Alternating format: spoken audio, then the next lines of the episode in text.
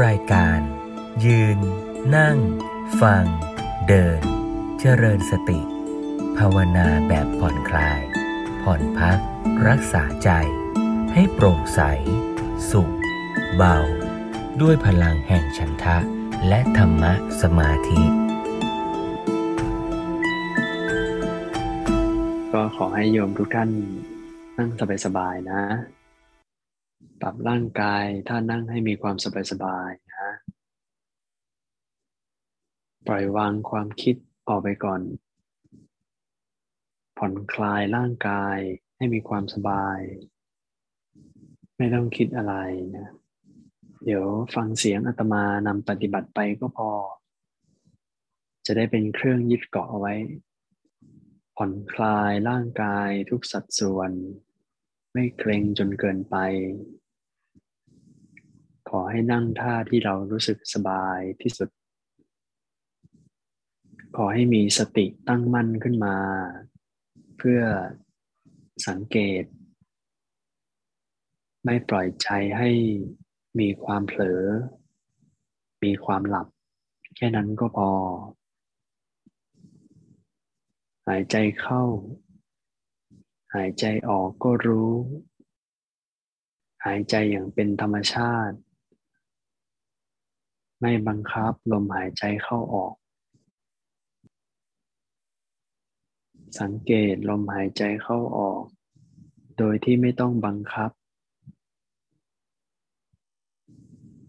เขาจะยาวหรือเขาจะสั้นก็ปล่อยให้เป็นเรื่องของเขา ไม่กำหนดอะไรมาก ไม่ควบคุม หายใจเข้ายาว ก็รู้ว่ากำลังหายใจเข้ายาว หายใจออกยาว ก็รู้ชัดว่าหายใจออกยาว หายใจเข้าสั้น ก็รู้ชัดว่าหายใจเข้าสั้น หายใจออกสั้น ก็รู้ว่าหายใจออกสั้นอาจจะมียาวบ้าง สั้นบ้าง เราก็รู้ไปตามนั้น โดยที่ไม่ต้องบังคับ ให้เขายาวให้เขาสั้นของเขาเอง โดยที่เราไม่ต้องไปบังคับให้มันยาว หรือไปบังคับให้มันสั้น ยาวก็รู้ สั้นก็รู้ สังเกต ร่างกายทั่วๆตัวว่ากำลังหายใจอยู่ ดูการหายใจเป็นภาพรวม ดูตลอดทั่วกองลม ตั้งแต่ต้น ตั้งแต่ปลาย เห็นระบบการหายใจเข้าออกทั้งระบบ เห็นเป็นภาพรวมทั่วๆตัว ตลอดกองลมหายใจเข้าออก ดูร่างกายที่กำลังหายใจเข้าออกอยู่ มีทั้งยาว มีทั้งสั้น สลับสับเปลี่ยนกันอยู่เรื่อยๆไม่เป็นไร เราแค่มีสติเข้าไปรู้ ตลอดกองลมหายใจ ทั้งหมดทั่ว ๆ ตัวเท่านั้นเอง ด้วยใจที่สบาย ถ้ามีการหายใจแรงเกินไป ก็ผ่อนลมหายใจ ผ่อนลมหายใจให้มีความละเอียด ให้มีความประณีต หายใจเข้าออก มีความละเอียดอ่อน มีความประณีต ไม่บังคับ หายใจเข้า หายใจออก มีสติรู้ มีสัมปชัญญะรู้ตัวทั่วพร้อมไปด้วยก็ได้ มีลมหายใจเข้าออก ยึดเกาะเอาไว้ เกาะหลุมหลวมไม่ต้องเกาะแน่นเกินไป เกาะสบายๆพอรู้พอทราบ สบาย มีลมหายใจเป็นเครื่องเกาะไว้เท่านั้นเอง แต่ไม่ต้องจับแน่นมาก จับหลุมหลวมสบายหายใจเข้าก็รู้ หายใจออกก็รู้ หายใจเข้าสบายก็รู้ว่าสบาย หายใจออกสบายก็รู้ว่าสบายด้วย ดูความรู้สึก ที่เกิดขึ้นควบคู่ไปกับการดูการหายใจเข้าออกไปด้วย หายใจเข้ามีความสุขก็รู้ว่ามีความสุข หายใจออกมีความสุข ก็รู้ว่ามีความสุข หายใจเข้าไม่สบาย ก็รู้ว่าไม่สบาย หายใจออก ไม่สบาย ก็รู้ว่าไม่สบาย หายใจเข้ารู้สึกเฉยๆก็รู้ความเฉย เป็นกลางกลางหายใจออกเฉยๆก็รู้เฉย ใจเป็นกลาง ไม่สุขไม่ทุกข์ก็ได้ หรือว่าจะดูความรู้สึกทั่วทั่วตัวก็ได้ ว่ารู้สึกสบาย หรือไม่สบาย หรือเฉยเฉยก็กลับมารู้ตามที่มันเป็น กายสบาย ใจสบายก็รู้ กายไม่สบาย ใจไม่สบายก็รู้ หรือทุกอย่างเฉยๆ ก็รู้เฉยก็ได้ แต่ก็ยังมีลมหายใจเข้าออกเป็นพื้นฐานให้เรายึดเอาไว้ หายใจเข้า หายใจออก รับรู้ รับทราบ มีสบายบ้าง ไม่สบายบ้าง ก็รับรู้ไปตามนั้น ด้วยใจที่วางเฉย ไม่ว่าอะไร หรือบางครั้ง อาจจะมีอะไรเกิดขึ้นที่จิตของเรา ก็เข้าไปรู้จิตของเราตามที่มันเป็น จิตมีการปรุงแต่งชอบ ก็รู้ จิตมีการปรุงแต่งไม่ชอบ ก็รู้สภาพที่จิตมันเป็นไป จิตมีการปรุงแต่งนึกคิด มีใจลอยบ้าง ฟุ้งซ่านบ้าง ก็รู้ไปตามนั้น ด้วยใจที่ไม่ว่าอะไร ปรุงแต่งดี ปรุงแต่งร้าย ก็ดูสภาพจิตที่เป็นไปอย่างนั้น จิตมีราคะ มีโทสะ มีโมหะก็รู้ หรือถ้าจิตไม่มีราคะ ไม่มีโทสะ ไม่มีโมหะก็รู้ จิตมีความหดหู่เศร้าหมองก็รู้ จิตมีความแช่มชื่นเบิกบานใจ ก็ดูสภาพจิตที่มีความเบิกบาน จิตสงบก็รู้ว่าจิตสงบ จิตตั้งมั่น ก็รู้ว่าจิตตั้งมั่น จิตไม่สงบ ก็รู้ได้เช่นกัน จิตที่ไม่ตั้งมั่น ก็รู้ได้เช่นกัน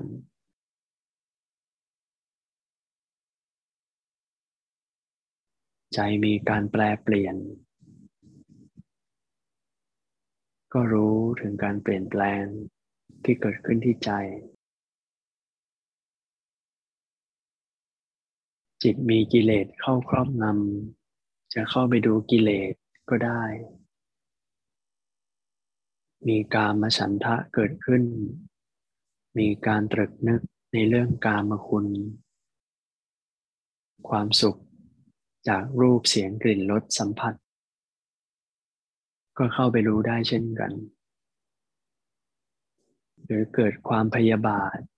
เกิดความเครียดแค้นโกรธเคืองใครสักคนหนึ่งปรากฏขึ้นมาในจิต ก็รู้เท่าทัน รู้เท่าทัน ไม่ให้คลาดสายตา ดูสภาพความโกรธความอาฆาต ด้วยใจที่ไม่ว่าอะไร หรือใจมีความหดหู่เสื่องซึมท้อแท้ง่วงเหงาหานอน ก็รู้จิตไปตามสภาพ แล้วก็เร่งความเพียรขึ้นมา ไม่ปล่อยใจให้หลับไหล ไปตามความหดหู่ ความหมดกำลัง จิตมีความฟุ้งซ่าน มีความหงุดหงิดลำคาญเกิดขึ้น ก็เข้าไปรู้ได้เช่นกัน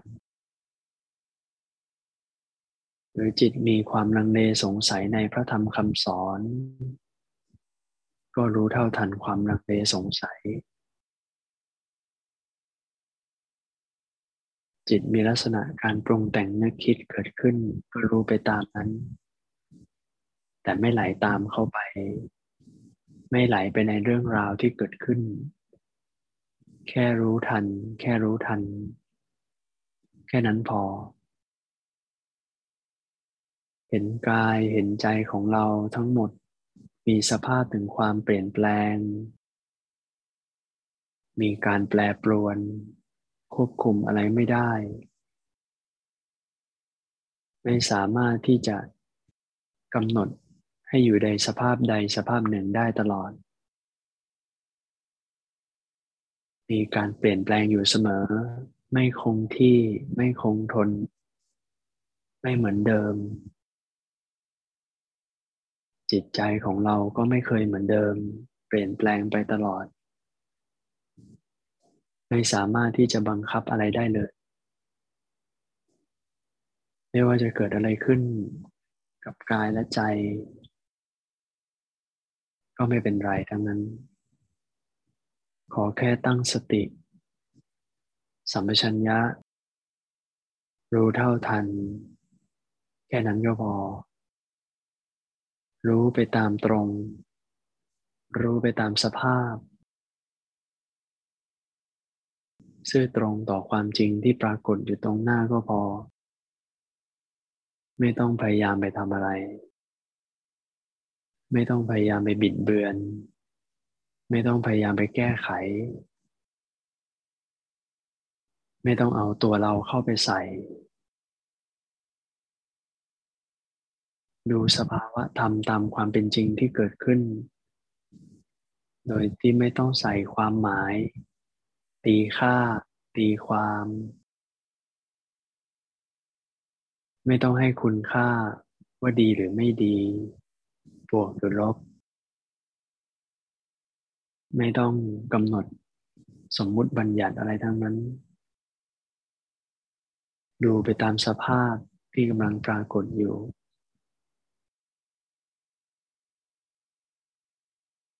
รับรู้ด้วยใจที่สบาย รับรู้ด้วยใจที่ปล่อยวาง ไม่เข้าไปยึดมั่นถือมั่น คลายความอยาก คลายความไม่อยาก ละความอยาก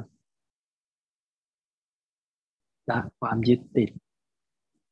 ละความใคร่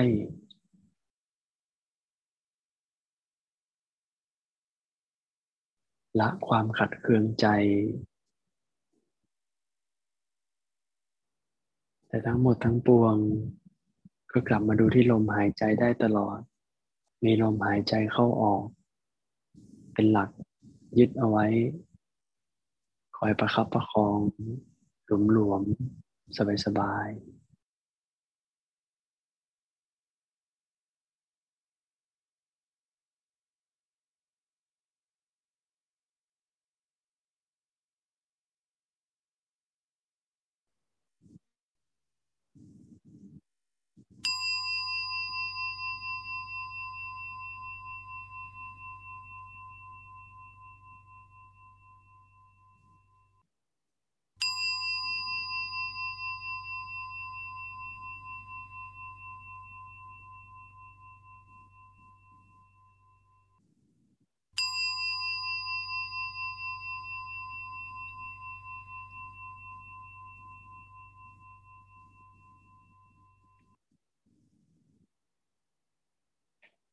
สา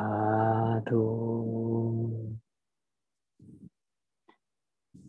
ค่อยๆคคลายออกนะ ค่อยๆ ขยับร่างกาย ขยับขา ขยับตัวเบาๆ ให้เลือดลมได้ไหลเวียน คลายความปวดเมื่อย คลายความเหน็บชา ผ่อนคลายสายตา ลืมตา สบาย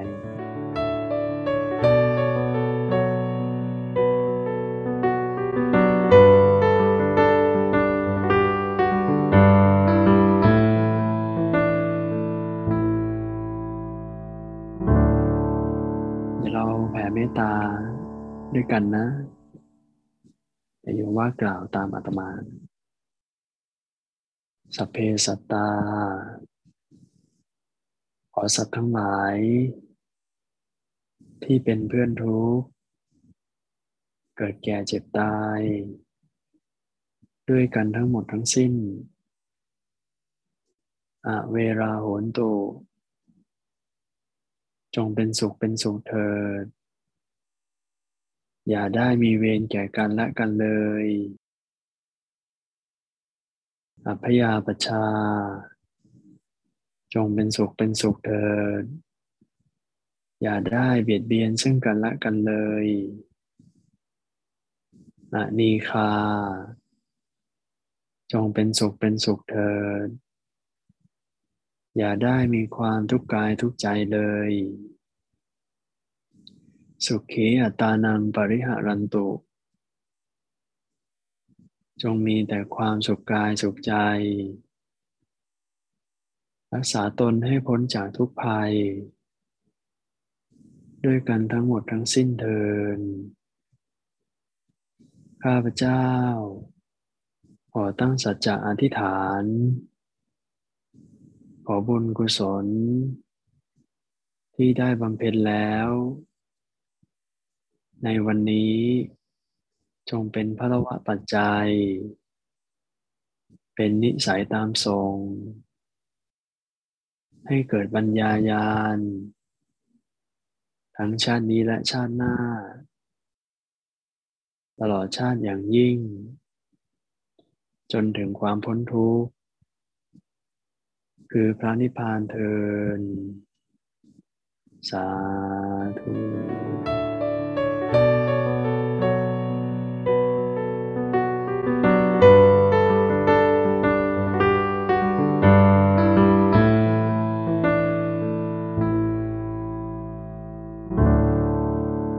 ที่อาตมาได้นำไปในช่วงแรกนั้น จริงๆแล้วก็เหมือนกับได้พูดเนื้อหา ที่เป็นปริยัติพ่วงไปด้วย ถ้าคุณโยมได้ฟังอาตมาตั้งแต่ต้นจนจบ คุณโยมอาจจะพอคุ้นๆที่อาตมาได้ชวนได้สังเกต ก็คือเป็นเรื่องของสติปัฏฐานสี่ทั้งหมดเลย โดย ยำรวมเลยด้วยการเอาอานาปานสติ การกำหนดลมหายใจเข้าออก มาเป็นอุปกรณ์ เป็นตัวหลัก เป็นพระเอกของงาน ในการที่ให้เรานั้นได้มีสติสัมปชัญญะ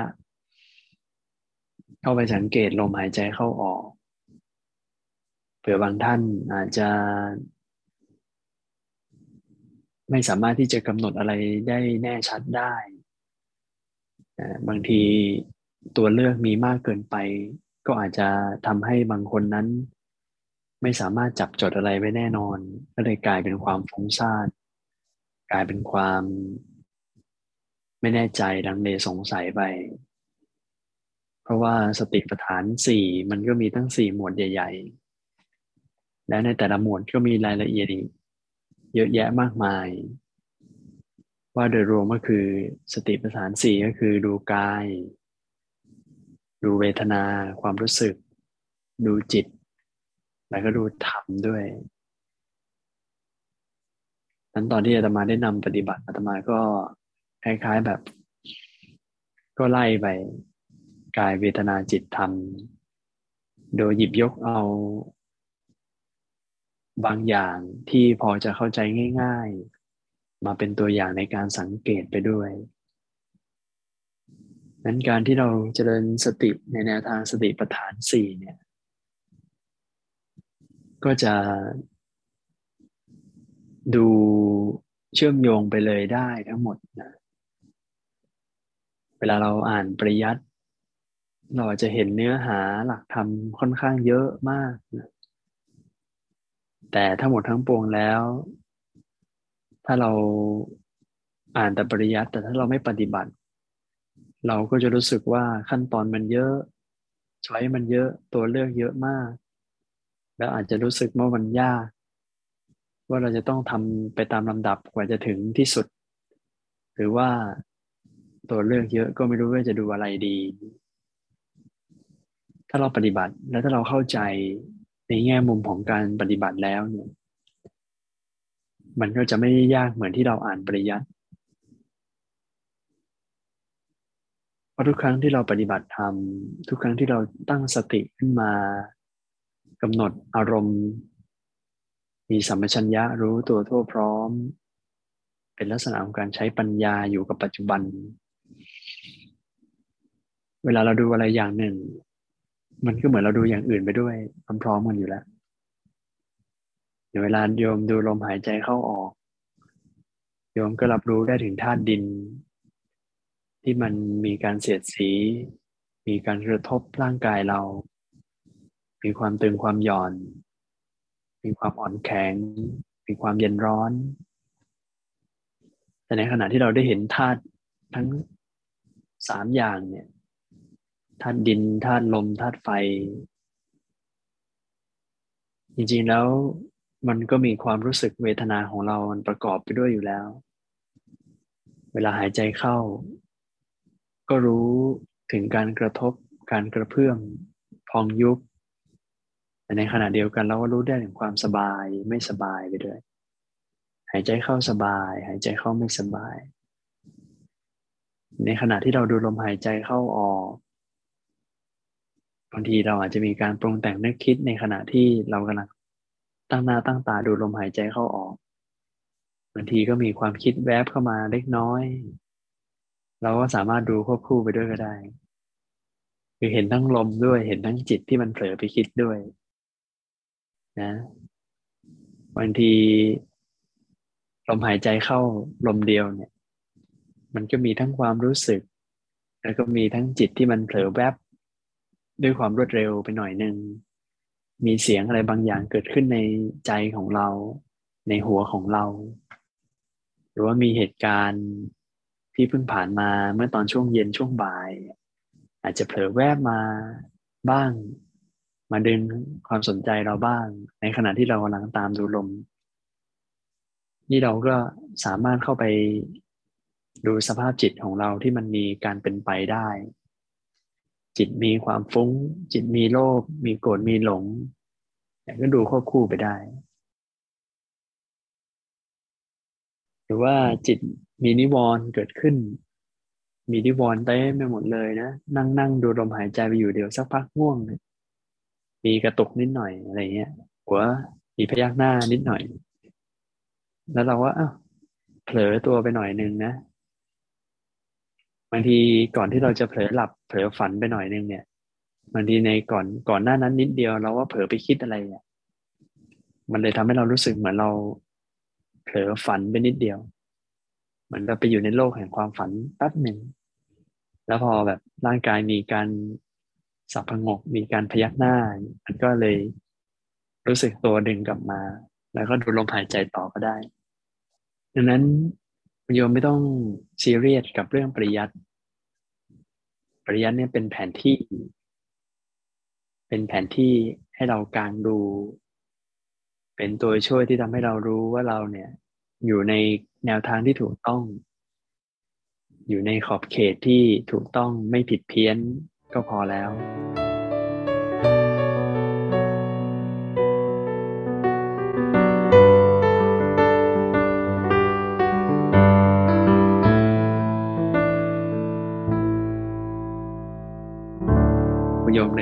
าพตัวเองเวลาขับรถอะส่วนใหญ่ในที่นี้น่าจะเคยขับรถนะเห็นว่าอย่างน้อยขี่มอเตอร์ไซค์ขี่จักรยานก็ได้ เวลาเราขับรถอะคุณโยม คุณโยมเคยท่องไหมคุณโยมเคยท่องไปด้วยไหมเวลาขับรถว่า ท่องไปด้วยว่ากี่เมตรแล้ว กี่กิโลแล้ว หรือว่าท่องไปด้วยไหมว่า ผ่านบ้านไปกี่หลังแล้ว ผ่านรถไปกี่คันแล้ว ผ่านโค้งไปกี่โค้งแล้วอะไรเงี้ยมันไม่ต้องคิดมากขนาดนั้นใช่ไหมเวลาเราขับรถอะเพราะว่าเราดูของจริงอยู่ข้างหน้าตลอดเวลา เวลาเราขับรถเนี่ย ภาพที่เราเห็นข้างหน้า ก็เปรียบเสมือนภาพในปัจจุบัน พอเราขับผ่านภาพที่อยู่ข้างหน้าไปเนี่ยนะสักพักหนึ่งภาพนั้นก็จะหายไปใช่ไหมจบไปหายไปไปอยู่ข้างหลังเราอะแต่เราไม่เคยไปนั่งสนใจด้วยว่าภาพที่หายไปข้างหลังคือภาพอะไร เราจะต้องจดจ่ออยู่กับภาพปัจจุบันอยู่ตลอดเวลา โดยที่สิ่งที่ปรากฏสิ่งที่เกิดขึ้นนั้นเนี่ย เราจะปล่อยผ่านไปไม่งั้นเราจะขับรถไปแล้วเราก็ว่ามัวแต่หันไปหันไป โอ้นี่เหนื่อยแย่เลยนะหันหน้าหันหลังอยู่นั่นน่ะดังนั้นการสังเกตสภาวะธรรมตามความเป็นจริงที่มันจะเกิดขึ้นในปัจจุบันเนี่ย ก็เหมือนการขับรถไปข้างหน้าเรื่อยๆ ภาพที่ปรากฏตรงหน้าก็จะเกิดภาพใหม่เรื่อยๆ เกิดภาพใหม่ เกิดสิ่งใหม่ แล้วเราจะต้องจดจ่อโฟกัสด้วยถูกไหมเพราะไม่งั้นนี่จะเกิดอันตรายได้นะขับทางตรงไปแล้ว เจอโค้งอะไรเราจะได้ปรับตัวทันอะไรอย่างเงี้ยประมาณนี้แหละเราเวลาเราขับรถเราไม่ต้องเหนื่อยอะไรมาก พอเรามีความคุ้นชินแล้ว เราจะใช้ความคิดน้อยลง เราไม่ต้องไปทบทวนสิ่งที่เราเห็นเมื่อกี้ว่าเราเห็นอะไร ถ้าเราพยายามไปทบทวนสิ่งที่เราเห็นเมื่อกี้นี้เนี่ย มันจะกลายเป็นตกอดีต ไม่ได้อยู่กับปัจจุบัน หรือว่าเวลาเราขับรถเนี่ย ภาพที่เราเห็นตรงหน้ามันก็เห็นแค่นั้น แต่ถ้าเราไปพยายามจินตนาการว่าเดี๋ยวต่อไปเราจะเจออะไรบ้างเนี่ย มันก็จะเหนื่อยจิตเหมือนนั้น มันกลายเป็นว่ามันมัวแต่คาดเดาในอนาคตที่ไม่มีความแน่นอน เพราะนั้นอนาคตที่มันไม่มีความแน่นอนในขณะขับรถเนี่ย เราไม่รู้ว่าข้างหน้าเราจะเจออะไรบ้างนะ แต่การที่เราจะปลอดภัยไม่ประมาทมันไม่ได้อยู่ที่เราจะต้องรู้ล่วงหน้าว่าเราจะเจออะไร แต่มันอยู่ที่ว่าในขณะที่เราขับรถในขณะปัจจุบันเนี่ย เรารักษาสติ เรารักษาความเร็ว ความพอดีของความเพียร การขับรถเร็วก็เหมือนความเพียรการที่เราจดจ่ออยู่กับปัจจุบันคอยจับภาพที่เห็นในปัจจุบันก็เป็นการใช้สติ ส่วนสัมปชัญญะเนี่ยจำได้นะเมื่ออาทิตย์ที่แล้วเราก็ได้พูดสัมปชัญญะไปอย่างละเอียดมันก็เป็นลักษณะของการใช้ปัญญาพิจารณาสิ่งต่างๆที่เกิดขึ้น ดูความเหมาะสม ดูความสบายในขณะขับรถ ได้เห็นจุดหมาย รู้เป้าหมายปลายทางในที่จะไป แล้วก็อยู่ในรูทาง ไม่ไม่วอกแวก ไม่ออกนอกรูนอกทาง อยู่ในทางอยู่ในงาน รู้วิธีการทำที่ทำแล้วสะดวกทำแล้วถึงเป้าหมายทำแล้วสบาย แล้วก็มีความไม่หลง มีความฉลาดที่ยังไม่หลงไม่ลืมนี่เป็นสัมปชัญญะ นั้นอนาคตที่เราจะไปเนี่ย เราก็ไม่รู้ว่าเราจะเจออะไรบ้าง แต่ถ้าเรารักษาสิ่งที่กำลังเกิดขึ้นในขณะปัจจุบัน ทั้งความเร็วรถก็แบบพอดีพอดี ไม่เร็วจนเกินไปพอเร็วจนเกินไป ถ้าเกิดผ่านโค้งมาปุ๊บ แล้วเจอรถจอดอยู่ จอดเสียอยู่ หรือว่าเจอไฟแดงที่มันกระชั้นชิด หรือว่าเจอรถติดเจออุบัติเหตุเราก็จะได้แบบชะลอทันเบรกทันแม่อันตรายนะแสดงว่ามันจะต้องควบคุมสิ่งที่เกิดขึ้นในปัจจุบันตลอด เพื่อไม่ประมาทในอนาคต และก็เพื่อไม่โมโหเราห้อยในอดีตที่ผ่านมาแล้วด้วย แล้วก็อย่างหนึ่งก็คือ เวลาเราขับรถ มันก็มาพร้อมกับความลองผิดลองถูก การปฏิบัติและเช่นกันในท้ายที่สุดแล้วไม่ว่าโยมจะอ่านหนังสือและท่องเป๊ะขนาดไหนเนี่ย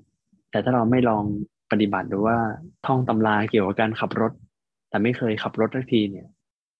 โยมก็จะได้ไม่ได้ประสบการณ์ตรง ดังนั้นเวลาเราขึ้นรถแล้วนะคุณโยม การที่เราขับไปได้หน่อยนึงแล้วก็ก้มมาดูแผนที่ในมือเนี่ย แล้วก็ขับใหม่ไปอีกนิดนึงแล้วก็ก้มดูแผนที่ต่อ การที่ขับขับก้มก้มเงยเงยเนี่ยโยมว่าเหนื่อยไหม เหนื่อยเนาะก้มก้มเงยเงยโอ้มึนเนาะเดี๋ยวก็ก้มดู GPS เดี๋ยวก็ก้มดูแผนที่ ในขณะที่ก้มดูแผนที่โยมขับได้ไหมขับไม่ได้เนอะอันตรายเนอะโอ้ถ้าเราจะนั่งจ้องแผนที่มันจะต้องจอดรถก่อนใช่ไหมมันจะต้องจอดรถก่อนแล้วถึงจะค่อยไปได้ แล้วทำอย่างนั้นเนี่ย มันก็กลายเป็นว่า เป้าหมายมันก็ไม่ถึงทักทีนะมัวแต่กระดึบกระดึบไปเดี๋ยวจอดดูแผนที่เดี๋ยวขับไป การปฏิบัติก็เช่นกัน บางทีเวลาเราปฏิบัติไปแล้วเรามัวแต่นึกถึงปริยัติมัวแต่เทียบเคียงปริยัติเยอะเกินไปมันก็ทำให้สะดุดทำให้การปฏิบัติ มันไม่ต่อเนื่องไม่ไหลลื่น ภาวะจิตที่จะสงบกับการได้สังเกตสภาวะธรรมมันก็ไม่ต่อเนื่องแล้วก็ไม่สงบสักทีเพราะว่าจิตนั้นมีการสลับอารมณ์ระหว่างสภาวะธรรมของจริงกับปริยัติที่เราอ่านมา อยู่เรื่อยๆ มันก็เหมือนการขับรถแล้วก้มดูแผนที่ไปเรื่อยๆนั่นแหละนะ ดังนั้นเวลาขึ้นรถแล้ว เราศึกษาแผนที่มาอย่างคล่องแคล่วแล้ว ศึกษาพอจำได้ในระดับหนึ่ง แต่ท้ายที่สุดเราต้องทิ้งแผนที่ไปก่อน แล้วลองลุยไป ลองเดินหน้าไปมาขับไปเรื่อยๆแล้วปุ๊บเนี่ยางทีบางครั้ง เราก็ไม่แน่ใจนะว่าเรามาถูกทางหรือเปล่าถ้าเป็นสมัยก่อนเวลาเราขับรถไปต่างจังหวัดเนี่ยอย่างญาติโยมในที่นี้เนี่ยเป็นผู้หลักผู้ใหญ่เยอะอาตมาเชื่อมั่นว่าโยมจำความสุขเวลาเราขับรถไปต่างจังหวัดไกลๆได้ไหมมันต้องเดานะ มันต้องเดาเยอะนะ มันต้องคาดเดา มันต้องหลง มันต้องสนุกกับการค้นหา ยิ่งไปแบบภูเขา ยิ่งไปเที่ยวภูเขาแบบโอ้ที่มันแบบไกลโพ้นเนี่ย บางทีเราก็เปิดกระจกถามป้าข้างทางนึกจำได้ใช่ไหมบางทีก็ถามคุณลุง ชาวนา ชาวไร่ที่เดินเดินอยู่แถวนั้นนะหรือไม่ก็เจอปั๊มถามเด็กปั๊ม เจอควายก็ถามไม่ได้นะ ถามไม่รู้เรื่องนะ การถามเนี่ยมันก็เหมือนนะถามครูบาอาจารย์นั่นแหละ ถามคนที่เขามีประสบการณ์ที่เคยอยู่ในนั้น เคยผ่านทางนั้นมาก่อนวันนั้นเนี่ย ในขณะที่โยมปฏิบัติไปด้วยสมมตินะ เหมือนโยมนั่งนั่งสมาธิอยู่กับครูบาอาจารย์ที่โยมเคารพนับถือโยมไม่ต้องนั่งให้มันตลอดรอดฝั่งก่อนใช่ไหมให้ฟ้าอาจารย์ท่านได้ตีตะครังหรือว่าแบบเอ้าเลิกกรรมฐานนะโยม อ่านะโยมมีอะไรถามค่อยถามเวลานั้นใช่ไหม โยมเคยนั่งนั่งแล้วก็ ยังไม่ครบชั่วโมงแล้วเดินไปสกิดอาจารย์แล้วก็ไปถาม คงไม่เคยนะถ้าทำงั้นพระอาจารย์ก็คงงงนะโยมนี้ใจร้อนอย่างนั้นสกิดเนี่ย ถามเลยอะไรถามว่าผมมาถูกทางยังครับ พระอาจารย์ ผมโดนหลวงปู่ไล่เช่นกันนะโยมนะแล้วเราขับรถไปเนี่ย เราก็เอาก่อนลุยไปก่อนลองผิดลองถูกคำไปเรื่อยกัน จนมันท้ายที่สุดแล้วโอ้โหมันวนอยู่ที่เดิมเนี่ย มันไปไหนไม่ได้นะอ่า นี่ค่อย ค่อยหาคนถามแล้วค่อยเข้าหาครูบาอาจารย์ ถามสอบปรบ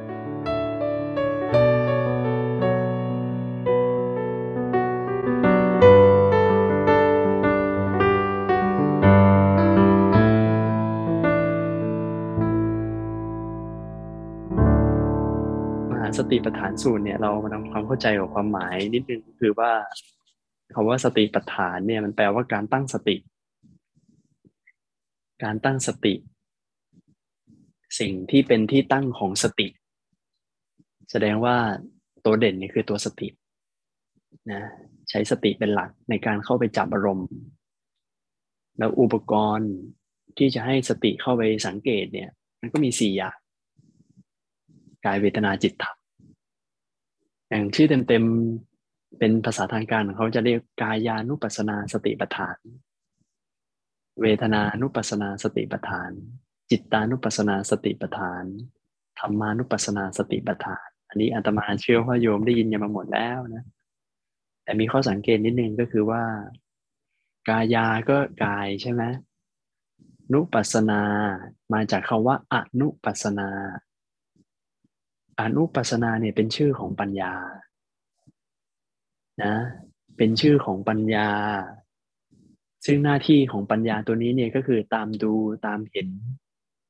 ตามรู้เท่าทัน เห็นอยู่เรื่อยๆ ไม่ให้คลาดสายตา ตัวนี้แหละ คือตัวสำคัญอีกตัวหนึ่งด้วย แสดงว่าในมหาสติปัฏฐานสูตรทั้งหมดอะ เป็นกระบวนการใช้ทั้งสติด้วย แล้วก็ใช้ทั้งปัญญาพิจารณาด้วยนะและการอาการที่ตามรู้ตามดูอยู่เรื่อยๆอย่างต่อเนื่อง มันก็คือลักษณะของสัมปชัญญะนั่นเอง ที่ได้พูดไปคราวที่แล้ว ซึ่งเป็นตัวสำคัญในสติปัฏฐาน เพราะนั้นเนี่ย กายานุปัสนาสติปัฏฐานอ่าสติปัฏฐานก็ชัดเจนว่าเป็นที่ตั้งของสตินะการเอาสติตามรู้รู้ทันในกายเนี่ยแค่นั้นเอง แล้วก็แค่เปลี่ยนไปเป็นเวทนาจิตธรรม ดังนั้นเนี่ยตัวสติเนี่ยเขาทำหน้าที่เป็นแค่ เป็นแค่ผู้ผู้เข้าไปจับอารมณ์แล้วส่งต่อให้ปัญญาพิจารณาอีกทีหนึ่ง ราะนั้นหน้าที่ของการเจริญสติปัฏฐานนี่คือการใช้ปัญญาใช้สัมปชัญญะเนี่ยเข้าไปตามรู้ตามดูสภาพเป็นจริงที่เกิดขึ้นในขณะปัจจุบันนะดังนั้นเนี่ยก็ทำไปถึงพูดเรื่องสติปัฏฐาน เพราะว่า จะเรียกว่าวิปัสสนากรรมฐานก็ได้เช่นกันนะคือวิปัสสนากรรมฐานที่พูดมาก่อนหน้านี้ตั้งเยอะเนี่ย ทุกอย่างอยู่ในสติปัฏฐานหมด คือการที่คุณจะเราจะเจริญวิปัสสนากรรมฐาน มันจะต้องอยู่ในกายเวทนาจิตธรรมทั้งหมดอยู่แล้วนะแต่แค่บางทีไม่ได้เรียกว่าวิปัสสนาเท่านั้นเองนะมันก็บางทีธรรมะมันมีหลายหมวดลักลั่นกันอะเหลื่อมกันอยู่เรื่อยๆอย่างเงี้ยนะและในสติปัฏฐานเนี่ยก็มีทั้งสมถะและมีทั้งวิปัสสนาอยู่ในนี้อยู่ด้วยเช่นกัน แต่เอาละเราไม่ต้องไปซีเรียสอะไร เราขอแค่ให้รู้ว่า กำหนดอย่างไรดูอะไรบ้างก็พอแล้ว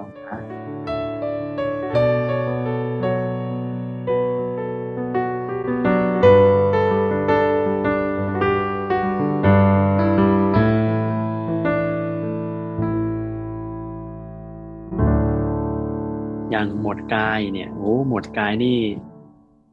ถ้าพูดก็ยาวอีกเพราะว่ามีต้องหกหมวด ดูกายเนี่ย หมวดแรกก็ อานาปนาบัพพะก็คือเป็นหมวดว่าด้วยการดูลมหายใจเข้าออกรายละเอียดอยู่ในตอนที่อาตมานำปฏิบัติไปแล้ว หายใจเข้ายาว ออกยาว เข้าสั้น ออกสั้น รู้ตลอดกองลมหายใจทั่ว ๆ ตัว แล้วก็รู้จักผ่อนระงับลมหายใจอยู่ในเรื่องของอานาปานสติ เป็นหมวดแรกที่อยู่ในเรื่องกาย หมวดที่สองในเรื่องกายก็คืออิเดียบทบัพพะบัพพะแปลว่าหมวดหมู่เฉยๆนะอิเดียบทใหญ่ยืนเดินนั่งนอนนะพิสุเมื่อยืนอยู่ก็รู้ชัดว่ายืนอยู่ เมื่อนั่งอยู่ก็รู้ชัดว่านั่งอยู่เท่านั้นเอง ยืนเดินนั่งนอนสามก็สัมปชัญญะบัพพะนี่ว่าไปแล้วเมื่อคราวที่แล้วเนี่ยสัมปชัญญะก็คือ จะเรียกว่าการรู้รู้ตัวทั่วพร้อมก็ได้ การรู้พร้อม หรือว่าสัมปชัญญะเนี่ยจะเรียกว่าการดูอิริยาบถย่อยก็ได้ ดูแบบละเอียดละเอียดมากกว่ายืนเดินนั่งนอนน่ะ มองมองละเอียดว่าทำอะไรอยู่ในแต่ละขณะ ตามปัจจุบันไปเรื่อยๆต่อไปหมวดที่สี่ก็ดูธาตุ ธาตุมนสิกาลบัพพะก็คือการดูธาตุทั้งสี่ดูร่างกายดูชีวิตของเราเนี่ยว่ามันเป็นธาตุทั้งสี่ประกอบกัน ไม่มีความเป็นสัตว์บุคคลตัวตนเราเขา อุปมาเหมือนกับคนที่เขาชำแหละสัตว์นะตอนแรกมันก็เป็นวัวเป็นตัวตัวแต่พอเขาไปชำแหละออกมาแล้วมันก็เหลือแค่ธาตุดินน้ำลมไฟที่มาประกอบกันเท่านั้นเอง ร่างกายเราก็เช่นเดียวกันห้าก็ดูร่างกายเป็นอาการสามสิบสอง ดูว่ามันเป็นสิ่งปฏิกูล ประกอบไปด้วย ผมขนเล็บปันหนังเนื้อเอ็นกระดูกเยื่อในกระดูกมันสมองไส้ใหญ่ไส้น้อยอะไรเนี่ยเต็มไปหมดเลยทั้งสามสิบประอย่าง ให้เห็นความจริงว่ามันไม่ใช่สิ่งสวยงาม ร่างกายก็ประกอบไปด้วยสิ่งต่างๆ มาประกอบกัน ความเป็นสัตว์บุคคลตัวตนเราเขามันก็ไม่มีเปรียบเสมือนกับรถ พอรถมาประกอบกัน เราก็เรียกว่ารถ แต่พอแยกชิ้นส่วนรถความเป็นรถก็หมดไป หมดสุดท้ายของในเรื่องกายก็คือการดูพิจารณาซากศพ การพิจารณาซากศพนี้จะใช้คาว่านวสีวริการระบับพระนะก็คือเป็นลักษณะของการดูซากศพ แต่น้อมกับเข้ามาดูชีวิตเราด้วยว่าเราก็ไม่ได้ต่างอะไรจากซากศพที่เราเห็น คือโหมดที่ว่าด้วยการพิจารณาซากศพในสติปัฏฐานเนี่ยในโหมดกายานุปัสสนาเนี่ยมันจะต่างจากอสุภกรรมฐาน อสุภกรรมฐานเนี่ย จะเป็นชัดเจนว่าจะเป็นในลักษณะของการทำสมถะทำสมาธิ เพื่อให้จิตนั้นเกิดนิมิต เพราะฉะนั้นหลาย ๆ ข้อในอสุภะจะไม่เหมือนนวสีวัติการระบับนะ จะไม่เหมือนในสติปัฏฐานตัวอย่างเช่น ในอสุภะเนี่ยมันจะมีให้พิจารณาซากศพที่แบบขาดเป็นสองท่อน หรือว่าพิจารณาซากศพที่กระจุยกระจาย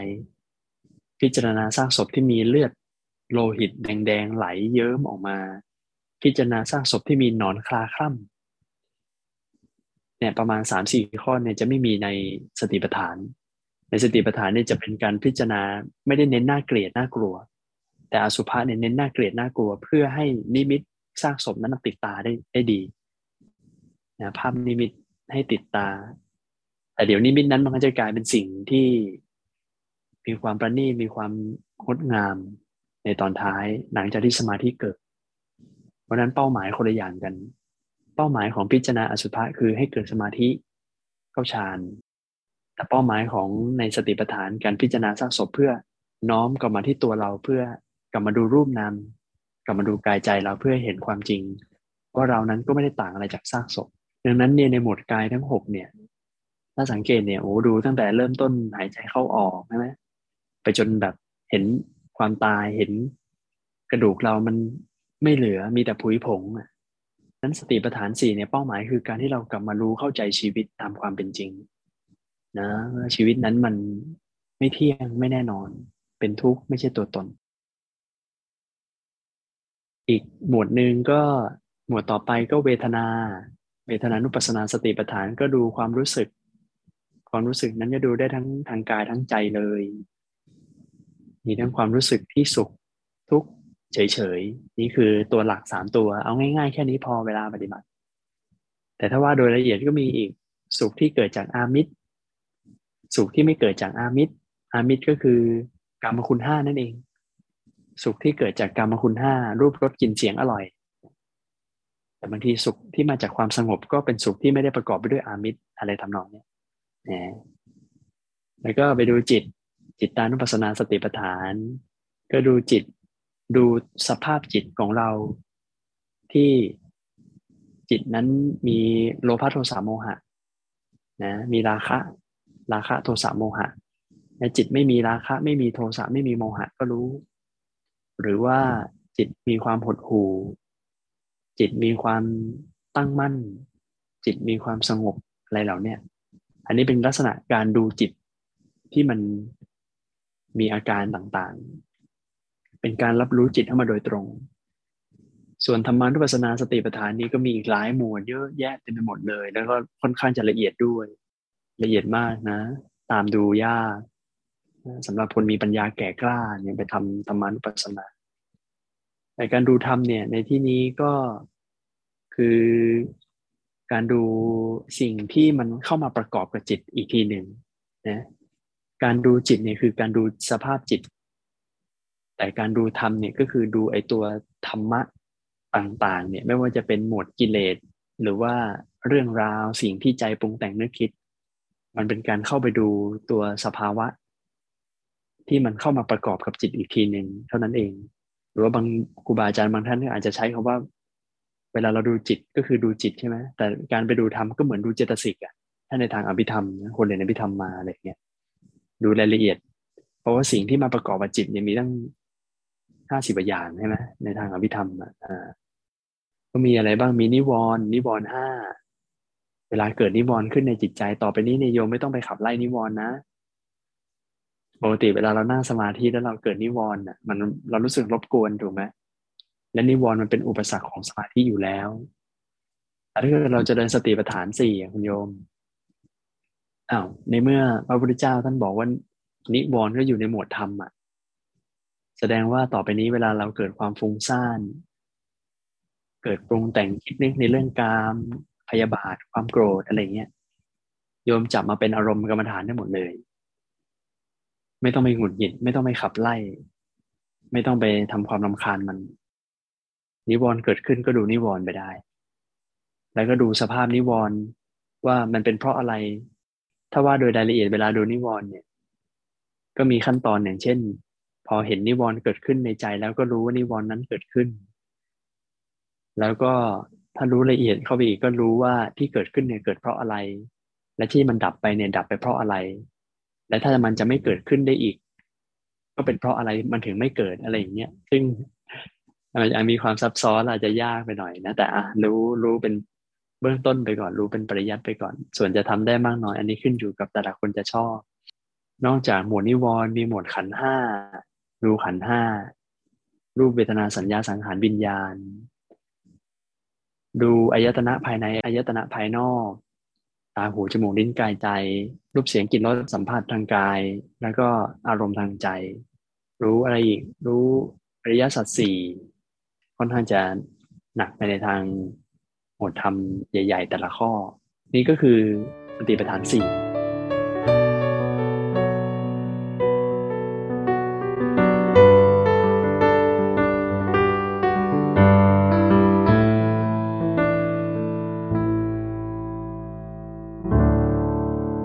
ที่อาตมาได้นำปฏิบัติเนี่ยอาตมาก็ไปจับเอาธรรมะ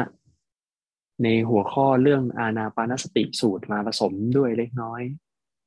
คืออย่างที่บอกไปว่า เวลาเราจะพิจารณา